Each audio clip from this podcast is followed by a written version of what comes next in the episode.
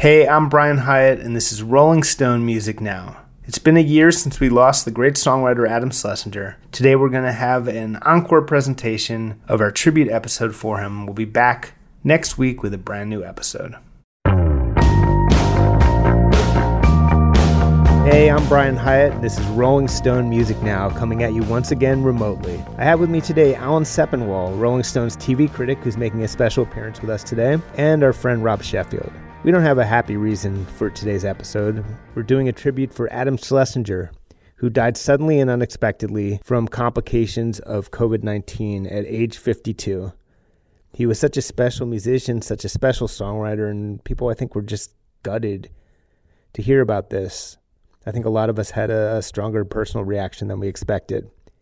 He did everything. You know, he was, of course, a, a co founder and songwriter of Fountains of Wayne, but he also wrote a tremendous amount of other music, from That Thing You Do to some of the songs in the movie Music and Lyrics, to some of the great songs in Josie and the Pussycats.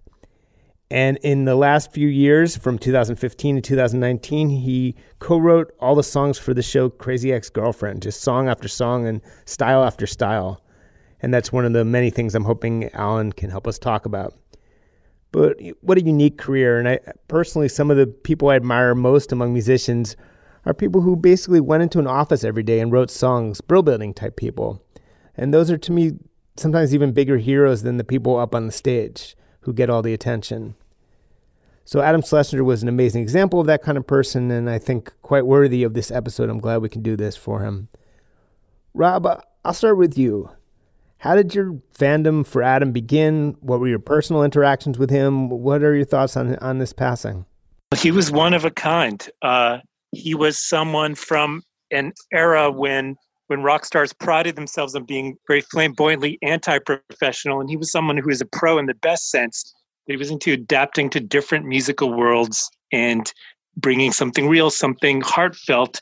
He he really loved the challenge of the song as a job, which is why he adapted so well to writing songs for stage and screen and TV, but also why he wrote such incredibly heartfelt and closely observed songs for his bands, Fountains of Wayne and, and Ivy.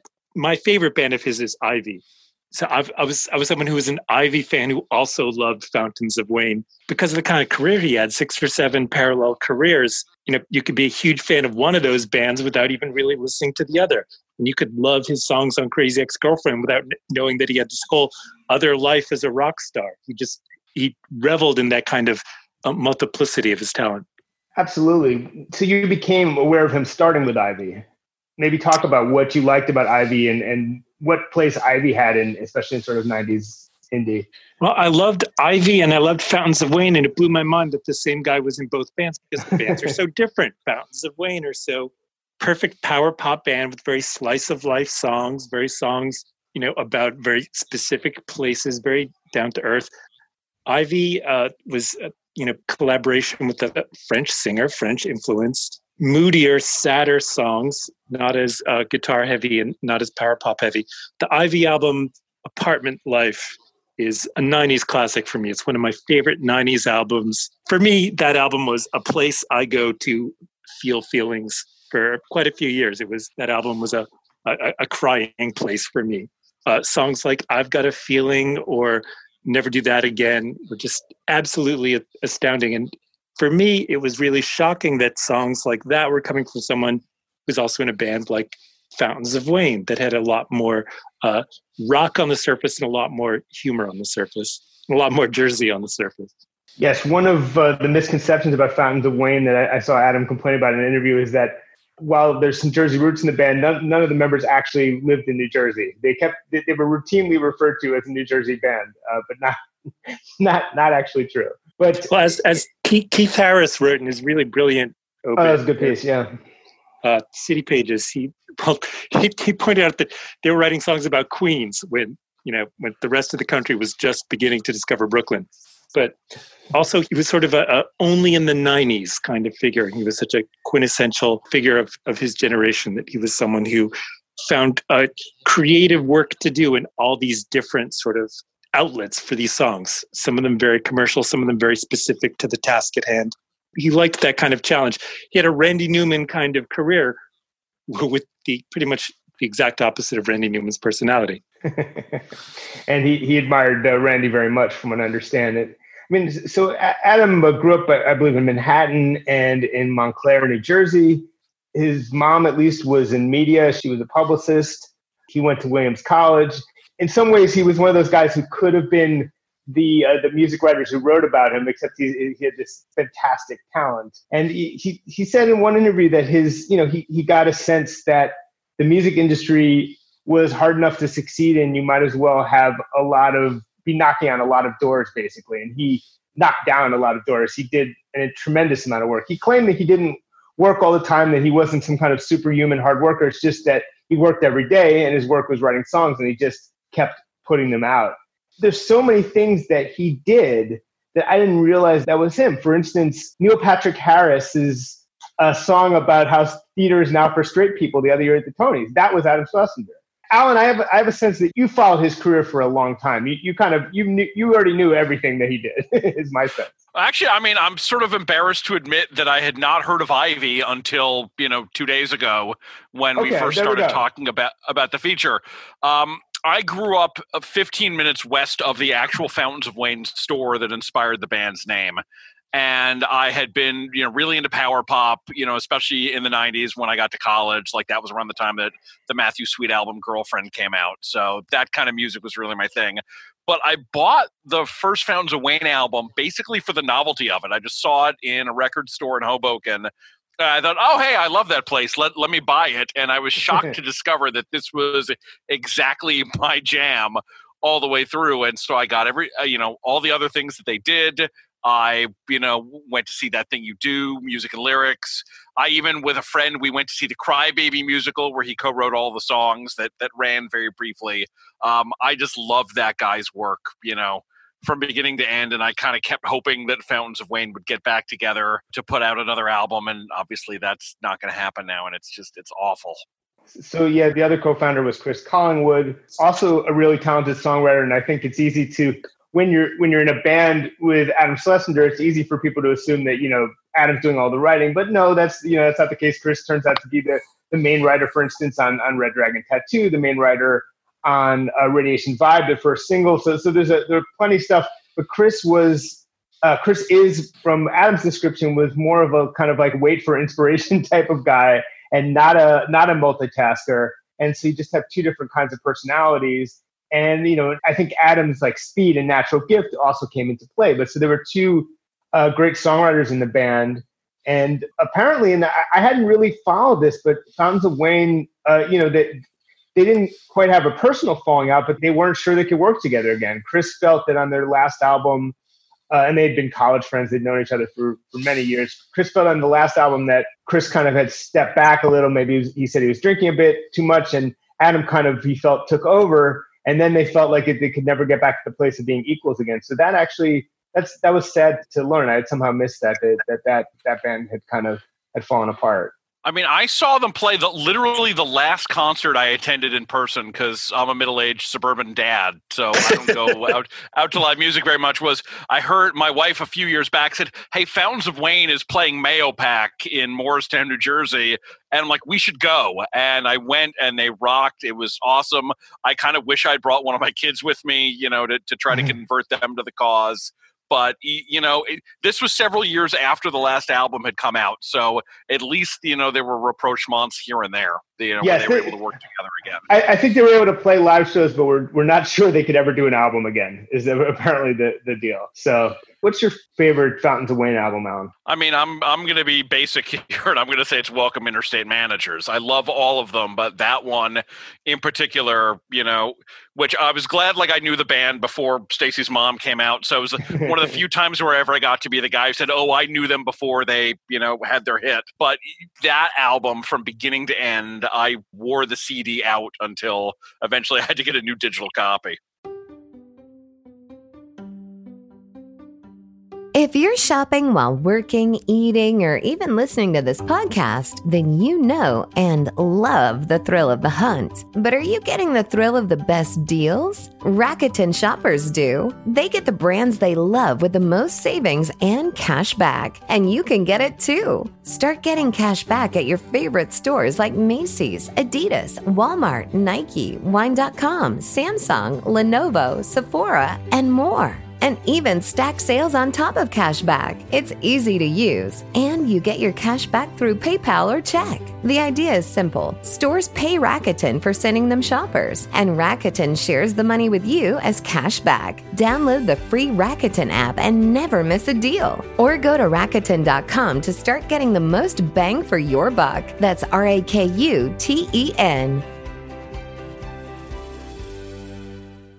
What's up, everyone? It's Reality Steve, your number one source for all things Bachelor Nation and reality TV. Every day, I'm giving you the behind the scenes juice and your info on all your Bachelor Nation stories and also interviewing some of your favorite reality stars. My name has been synonymous with spoilers, but I'm so much more than that. Give me a listen. The Reality Steve Podcast, part of the Believe Network. Just search B L E A V on YouTube or wherever you listen. I know that you're an Ivy guy, and I want to talk more about Ivy. But Rob, what is your pick for album by uh, Fountains? You know, one I've been playing a lot. One he produced, I guess, because he was such a like instinctively collaborative sort of imagination. The Monkees album that he made a few years ago, which is really just kind of a one of a kind album in pop history. It's something that it's a fantastic album. Yes, yes, and an album that Monkees fans had long since given up hope we would ever hear. A Monkees album actually made with love and respect made by a Monkees fan to sound like the Monkees. Because every Monkees album since the 60s had been done with a really sort of condescending and embarrassed attitude. And this album it was like so many things that adam did it was really fan fiction come to life. And the care and the craft that he put into it especially in a song like me and magdalena which you know and he was always very quick to deny any credit for for things he worked in in general but the fact that they got this country ballad from Ben Gibbard, all these songs solicited from people around Adam's age, Adam's generation, who grew up loving the Monkees and never felt embarrassed about it. And the Monkees never got the chance to sing songs like this before, songs written for them by fans. And it was just a, once in a lifetime, really once in pop history type of album that many of us had spent our lives waiting for. Saw him at the Monkees town hall show soon after the album, well, right before the album came out, and he was he was just there enjoying the show like any other fan. And we were talking, and I, I said, you know, you're the first actual Monkees fan to make an album. And he said, well, they're Monkees fans, and and they were they never got to make a Monkees fan make an album before. It was wow. a um, it, it, he was someone who. I, I love what you said about how he he made music kind of like not so different from how a music writer would do it because he was always a fan and always had, you know, oh, what if you put, you know, the guitarist from Smashing Pumpkins and, you know, the drummer from Cheap Trick and Taylor from Hanson. What if you put them all in a band together? He was someone who made, you know, fanfic fantasies like that come to life. right. So, we didn't even, he had an entire band we didn't even mention. we could go on. He had lots of bands. Uh, oh, but we shall. something like you know the monkees album it's it's you know it's the kind of thing that fans could have spent years dreaming for if we thought there was any hope for it and it's only someone something that a fan is as devoted and genuine as and sincere as he could have done. Rob when it comes to fountains of wayne are, are you a utopia parkway or, or welcome interstate managers partisan or utopia parkway. Utopia ah. parkway. That that is the one i guess where uh just the sadness of it is, is I mean, also, talk about a 1999 album that just does not sound like 1999. I love that they were already making jokes about getting tattoos and looking like the guy from Korn in 1999. that is very ahead of the curve. So I, you know, I love, I really, I, I, I love all the Fountains of Wayne albums, but Utopia Parkway, that one really shocked me, took me by surprise. For one thing, it was a second album, and the late 90s was sort of a, a elephant's graveyard of failed second albums every band that had a fluke kit in the 90s made a failed second album it's unbelievable and that they actually made such a brilliant second album which was even even beyond their stunning first that was a shock for me. I think after that, I was never again shocked by how great they were. Whereas Utopia Parkway, it made absolutely no sense that they made a great second album. The poignancy started to come in, and the characters started to come in in that album more so. The the first album maybe had more, it was a little funnier, and then there we were with some with these suburban tales with a lot of affection and a lot of poignancy, and and also just but also just slice of life stuff like the song Laser Show, which I really love. Yeah, but something like like Fine Day for a Parade is on that album. That's a song that is so it, it's so funny on the surface, and the way that Laser Show is is funny on the surface, but also poignant underneath. Fine Day for a Parade, uh, you know, but a mother, a suburban mom whose daughters joined a cult. It's just an astoundingly compassionate, empathetic song, absolutely in no way designed to be any kind of hit in 1999. A, a song that only could have come from very shrewd, crafty operators who were very technically in command of their craft, but also a song that only could have come from the heart. Yeah, and the cult part is taken care of in like three lines. I think years ago she lost her daughter off to a sacred order. yes. Got someone to work and work the earth, and that's all you hear about that. But it, it, it tells yeah. you a lot. Uh, also, the thing of like of young people singing about the problems of old people, not a very 1999 thing to do. Not a very 90s thing to do. And it, it just the sort of the empathy and insight in that song was such a such a shock to me. And even though it is a very funny song with like fantastic wordplay you know the the bourbon suburban rhyme um, mm. it's just uh, that was the album that really shocked me. And that was the song from that album that really shocked me. Prom theme prom theme oh my god is like as i think a bunch of people have cited uh, just a brutal couplet uh, in that song as, as we remember Adam's songwriting. Uh, you know, it's talked about the glorious prom night, and then then there's just everything's great, and then and soon we'll say goodbye. Then we'll work until we die.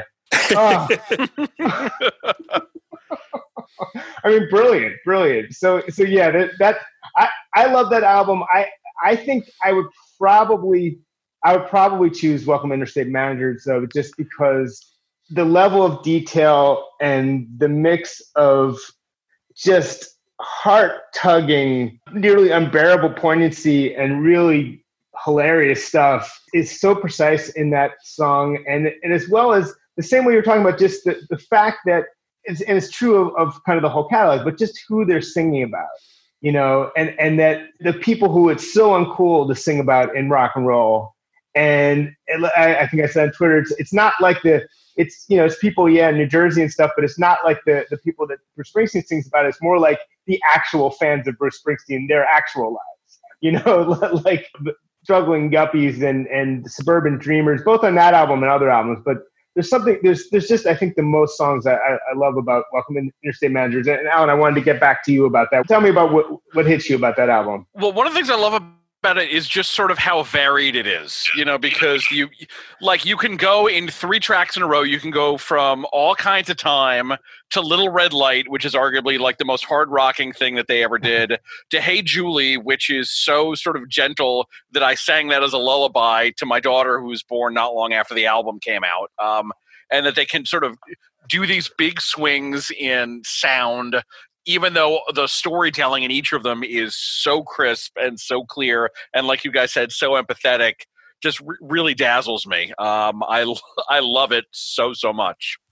There's the Valley Winter song, which is just transcendently beautiful. Uh, Hackensack, which uh, re- which is just you know again it's it's a guy. It reminds me of. It, it's not that different from. The, There's a guy on the uh, on the first Steely Dan comeback album who's kind of the same guy. Uh, a similar story. Um, who, who's remember, but in, at least, but that guy is less of a loser than this guy because the guy in the Steely Dan song had actually hooked up with, with the woman.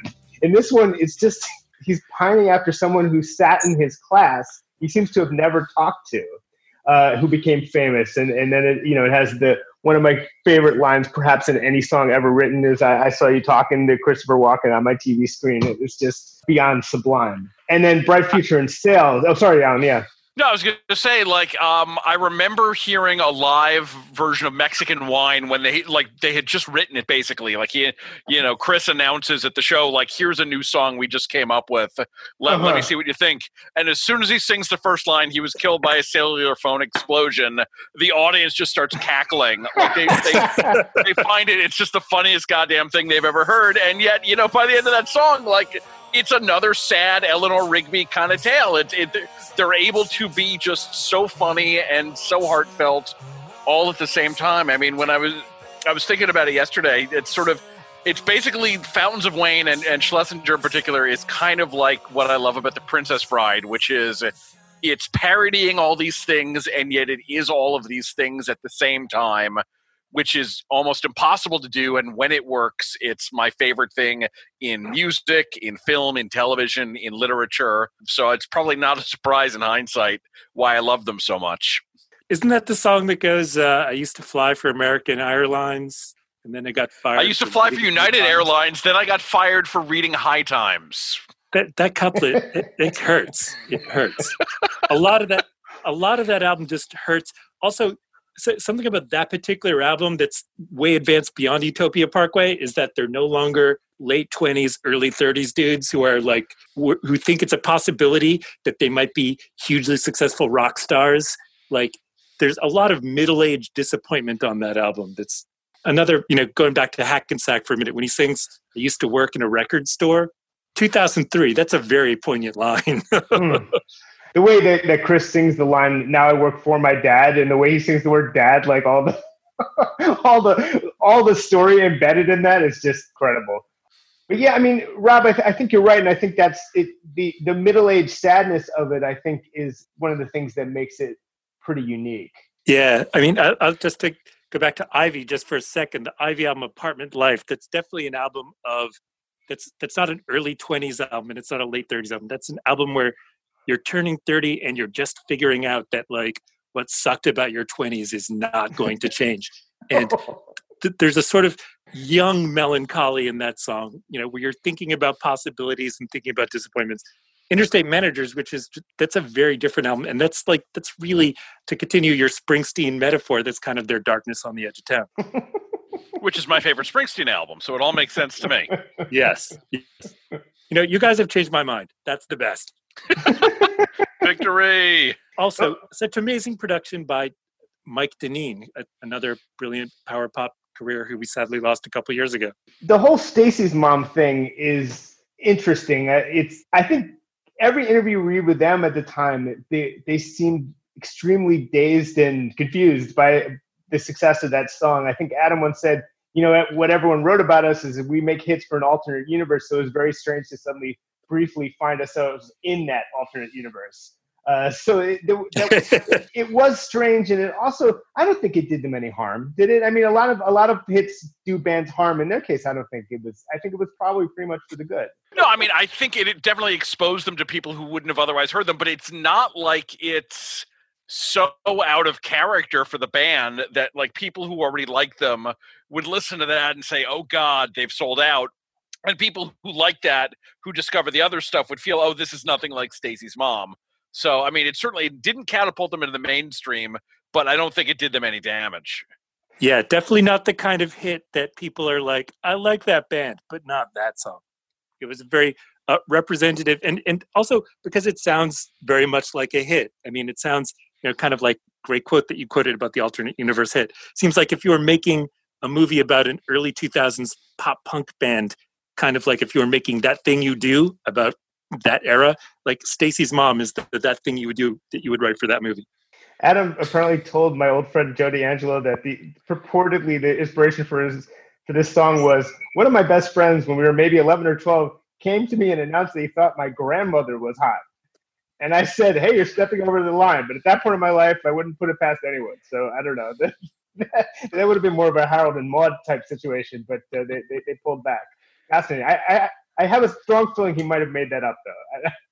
I don't know. Um, but Rob, it's interesting that you mentioned that thing you do, and and what Brian you said about the alternate universe, because if you think about it, in his side career, one of the things he had to do several times is write songs that were meant to be huge hits in yes. fictional universes. Absolutely, like yeah. I mean, that thing you do is an amazing song, and you know, Brian, what you wrote about it in our list of like the best Schlesinger tunes is exactly right. Like the degree of difficulty in that song that it has to be played as often as it does, that it has to be believable both as something that a garage band in the mid 60s could come up with, but also that could become temporarily the world's biggest hit, and also something that like the band would never be heard from again afterwards.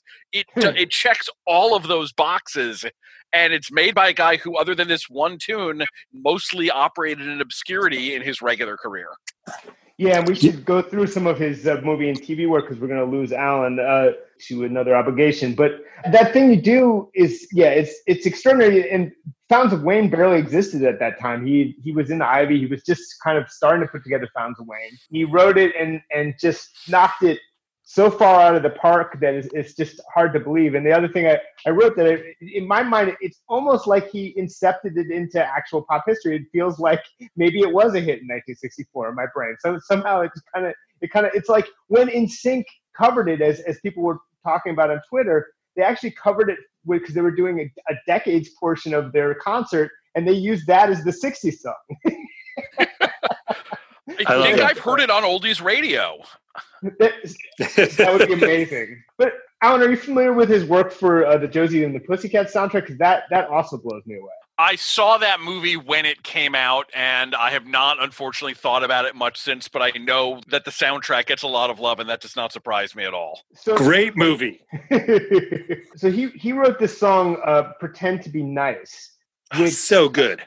Produced, by the way, written by Adam Schlesinger, produced by Babyface. Like how how awesome is that team? I wish that had been a whole album. But that he wrote a bunch of songs, but that's the standout, and that's an incredible piece of craftsmanship. If you haven't listened to that recently, I would, would definitely check that out. Also, a lot of a uh, bunch of Adam Duritz on that soundtrack, by the way, sneaking in there, little known. Also, so you have Adam Duritz Babyface collaborations. That's a whole other thing. Uh, but then, then music and lyrics, and there's a weird fact about music and lyrics that I'll confess on the air that confused me, which is I was very confused about the extent to which Adam did all the music to that because when you watch, part of the reason I was confused is because when you watch the movie, it says music by Adam Schlesinger. It turns out that was a contractual obligation that embarrassed him. He wrote three songs in that movie, but very key ones, including "Find My Way Back to Love." That's it. that's what it's called. Way back into love. Way back into love. Yeah, which is like again this super key maybe maybe talk about the role that that plays in, in, that movie. All right so for those of you who have not seen music and lyrics hugh grant basically plays andrew ridgeley you know he was one half of a big you know 80s british pop duo. The other guy stayed famous. He vanished into obscurity and he now makes his living. You know he's trying to write songs. And some christina aguilera type asks him to write a song for her and she gives him the title way back into love and he's struggling with it. And then Drew Barrymore is watering his house plants, and he discovers that she has a, a, gift for lyrics, and they team up. And you know, spoiler, they fall in love. But the song that they write, like that thing you do, it plays at least five or six times in different versions throughout the movie. It evolves. You hear them testing it out. You hear them recording a demo. They're trying it in different ways. When the pop star gets her hands on it. She rearranges it as a, a, sticky and steamy, I believe she calls it, Indian version with a sitar. Uh, and then there's finally a version they play at the concert, and every single one of them works. It never gets old. And when you finally hear Hugh Grant and and Haley Bennett as the pop star sing it in the concert at Madison Square Garden, you think, "Oh my God, that's going to be a big hit for him," and you totally hmm. believe it. Which is the same trick he pulled off with, with that thing you do. Yeah, and, and very similar to the trick he pulls off in the Josie and the Pussycats movie. That he's writing songs for this fictional universe where the whole movie, the whole conceit only works if the song is absolutely convincing as a hit. And it's it's pretty much impossible thing to do on command, especially for you know these different fictional universes. But he could do that seemingly on give him any situation, and he could imagine what would be the number one song in that universe. Because if you think about it, if you ever watch a movie about like or a TV show about a fictional stand-up comedian, their material is never funny. It's never funny, no matter what it is. You know, because any comedian who could write good material would hoard it for themselves. And here's Adam Schlesinger, who has, you know, a going but not like hugely popular career as a musician. And he's writing these things that become hits, or at least in fictional universes, and he's kind of tossing them off on side projects. He could just do that and give them away, and they, they were always believable. Before we lose Alan, let's talk about Crazy Ex Girlfriend. I, I have not gotten into that yet. I, I I'm looking forward to it, especially now. I, I somehow didn't realize Adam's role. It somehow blew past me. Uh, and now a show that I had no interest in is something I'm incredibly interested in. But I mean, it, it seems like listening to some of those songs, he pulled off something incredible and did it again and again. So how did, how did that work out? All right. So uh, Adam Schlesinger was, I believe, college roommates with the husband of the show's co-creator, Aline Brosh McKenna, and the, he was one third of the songwriting team with Rachel Bloom, the other co-creator and star, and Jack Dolgen, who had, and the two of them came out of the YouTube scene, and they'd written a lot of parody songs there. "Fuck Me, Ray Bradbury" was, I think, their big hit, and is super catchy too. Uh, and I highly recommend going to YouTube and looking that up, regardless of what it does to your search history but they knew they were going to need at least two to three songs per episode, and Rachel and Jack on their own couldn't write that. And as we've talked about, Schlesinger was just a machine. And so he came in, and the three of them teamed up, and I believe they produced 157 original songs. That's what Rachel told me the other day. Oh my god! Uh, over the course of four seasons, some of them are pretty short, like you hear 20 seconds of them, but most of them you get at least two full minutes out of. So, you know, you got to get several verses and several choruses. And it's always like these perfect pastiches. So there's a song about cold showers, and it sounds exactly like something that got cut from the Music Man there's a song called "Very First Penis I Saw" that sounds a lot like uh, like Mamma Mia, and it's definitely got an ABBA vibe to it. Um, you know, there, there's there's all sorts of things. There's a "Gentlemen Prefer Blondes" parody that I wound up picking as my favorite, even though there, it's it's too hard to choose. There's an incredible New Jack song called "Don't Be a Lawyer" that I've played for our coworker Maria Fontoura, and she's like, "I went to law school, and I wish someone had played this for me because it would be stuck in my head, and I wouldn't have done it."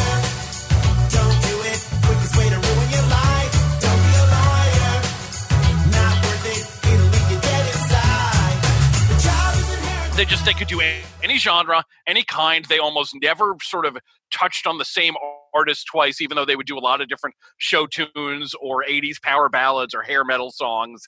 And it was just, it, and it always worked both as the parody, but also as a really good song. Like with a slight tweak to the lyrics, you could imagine this being done totally straight and it would work. It, it was a really wonderful show, especially, you know, the music alone and it really carried a lot of the story. There's no other show I can think of quite like that, driven that strongly by fresh songs week after week.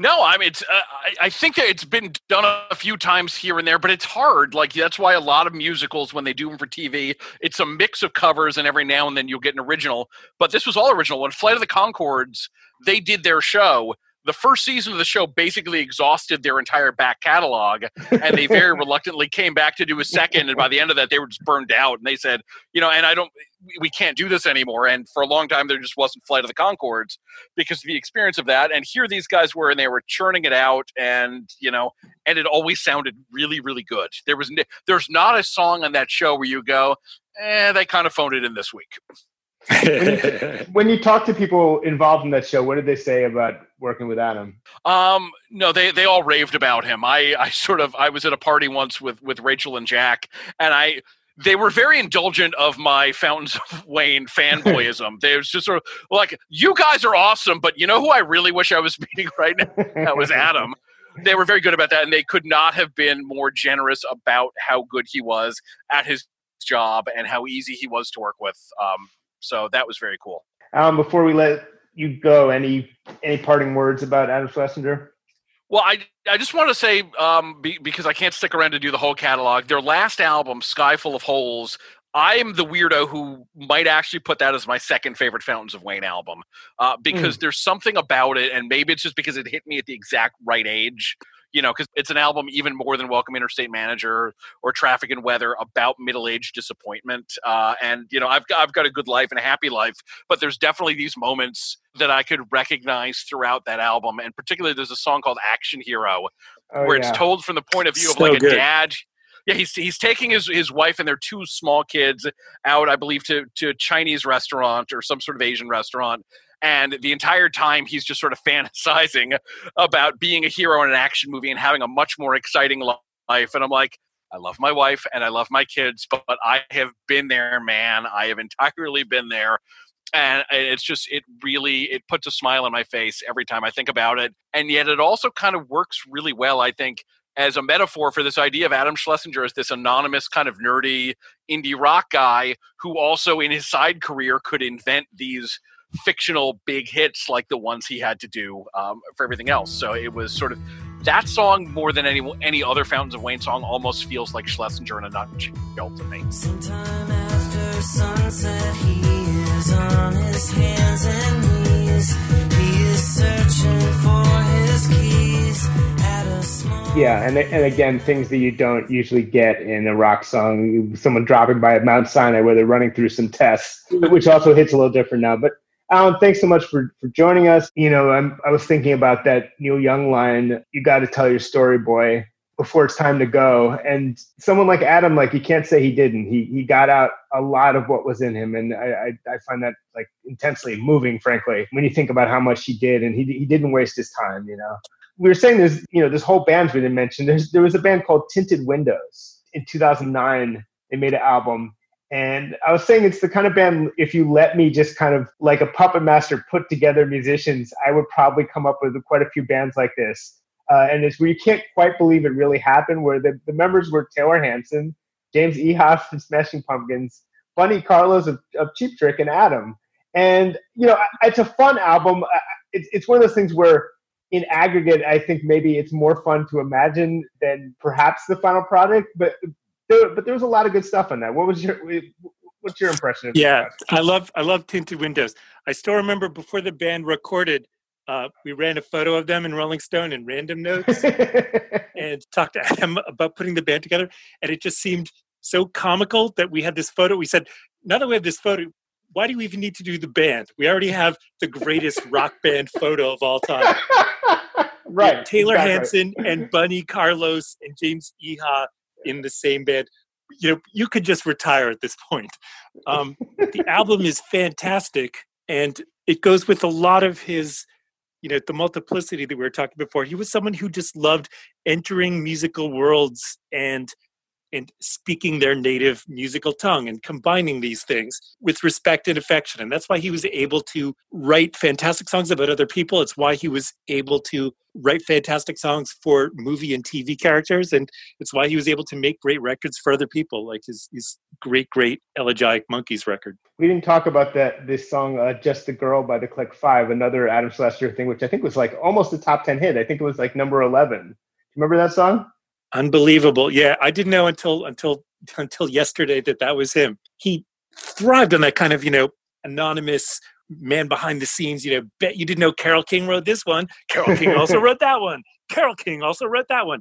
He really he you know, you mentioned the Brill building before. That was definitely a tradition that he loved and honored and also mentioned Randy Newman, who, you know, like had, had these extremely voicey, extremely comic hits but also like very much enjoyed doing you know anonymous song for hire work you know. Randy newman's favorite thing about a song is it's not just in a song it's an assignment and he loves that word assignment and adam was able to do that without ever making it seem hacky. You know as alan said so brilliantly about crazy ex-girlfriend a few minutes ago he never phoned it in that week, despite the fact that he was writing something like 150 songs for that TV show. He made them all real songs. I find it genuinely awe-inspiring, and it's it's sort of like I was, talking to uh, when I was talking to Grimes recently. Uh, we were talking about more about production, but she was saying after she did enough sort of production of electronic music, and I asked her, kind of just speaking her language, but which is also my language, is is eventually we were able to see the Matrix of sort of production. She's like, oh yeah, absolutely. But in fact, she said she preferred to listen to, you know, electronically produced music because she could see the matrix with that music. She couldn't see it with, you know, uh, more acoustically made music.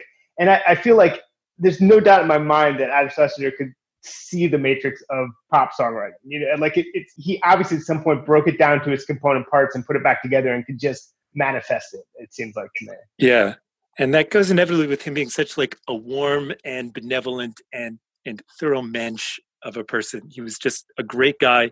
He was so universally beloved um, as as we've seen, you know, in the outpouring of, of love and grief in the last couple days. He was someone I, you know, I met him at a show. He just came over, didn't even introduce himself, just started talking to me. He knew my name, started talking, and it was like he was continuing a music argument we'd been having for years. Did, not wow. even introduce it. Like just you know he had some songs on it like it, it, it took a couple of minutes but i was like oh you know like yes i know who this is and it was just crazy just that sort of enthusiasm and just fanboy energy and that he was able to combine that with you know because doing songs the way he did you know all these different formats all these different characters it requires a certain amount of cold calculation right you have to be mm. a mercenary hitman at heart to do that kind of thing where you're writing 147 different songs for a TV show and making them all authentic to the scene and to the character and to the moment. And that he was able to be that cold, calculating operator while still having that burning heart and and the warmth and kindness that comes through in his music. I mean, for somebody who collaborates with other musicians that distinctively, it's a personality trait. And that he was able to bring the monkees together to make this album that they had never been able to get on the same page to make in the previous 50 years. That was a gift he gave to not just monkees fans, but pop fans. And part of what's heartbreaking about his death is it seems like he would have done a lot more of that as the years went on. Kind of feel like the next 30 years of his career would have been in some ways as impressive and more impressive than the past 30 years of his career. And he would have made a great old music business guy.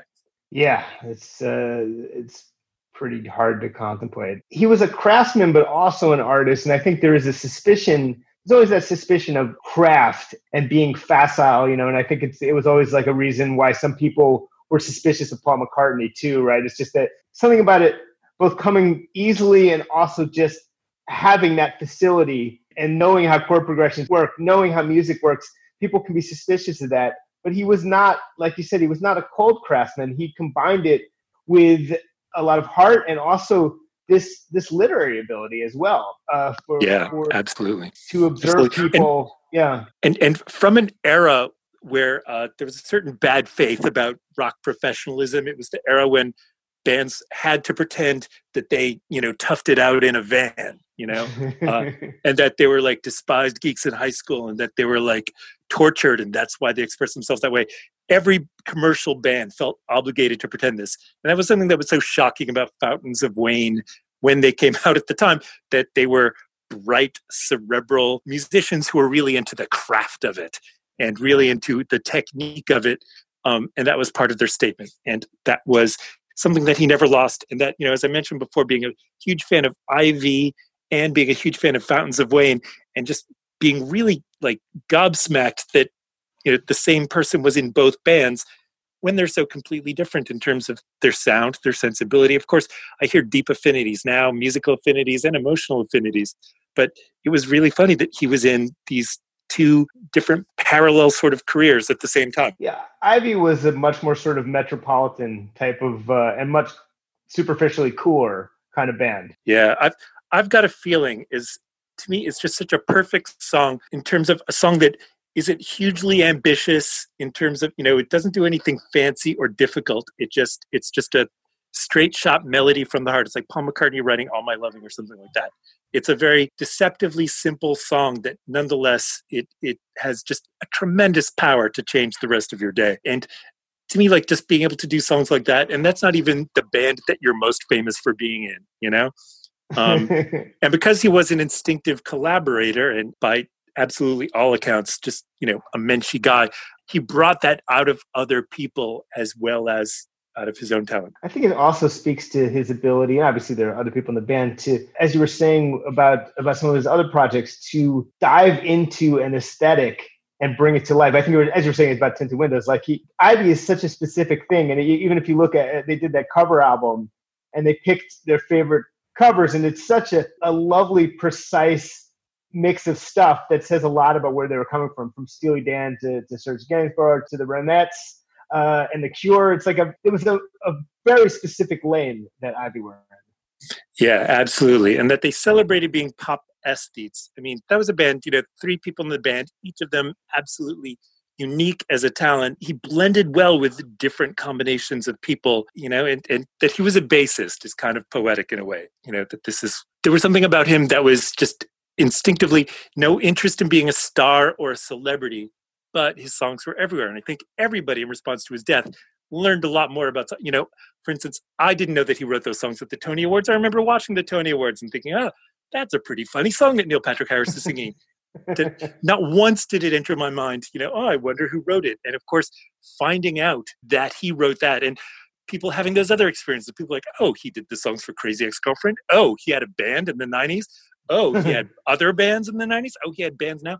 Oh, he did the songs for music and lyrics and Josie the Pussycats. It's just this kind of like astounding widespread career that kind of took a sort of not just professional but aesthetic pride in being able to create all these different types of music with all different types of people for all different types of audiences. Absolutely, and I'm glad we were able to at least do this for him today. Uh, Rob, thanks so much for for joining me. Thank you, Brian. So that's today's episode. We'll be back next week here on SiriusXM Volume Channel 106. In the meantime, Rolling Stone Music Now is a podcast. Subscribe to us as a podcast wherever you get your podcasts. Maybe leave us a nice review on iTunes if you can. But as always, thanks for listening, and we'll see you next week.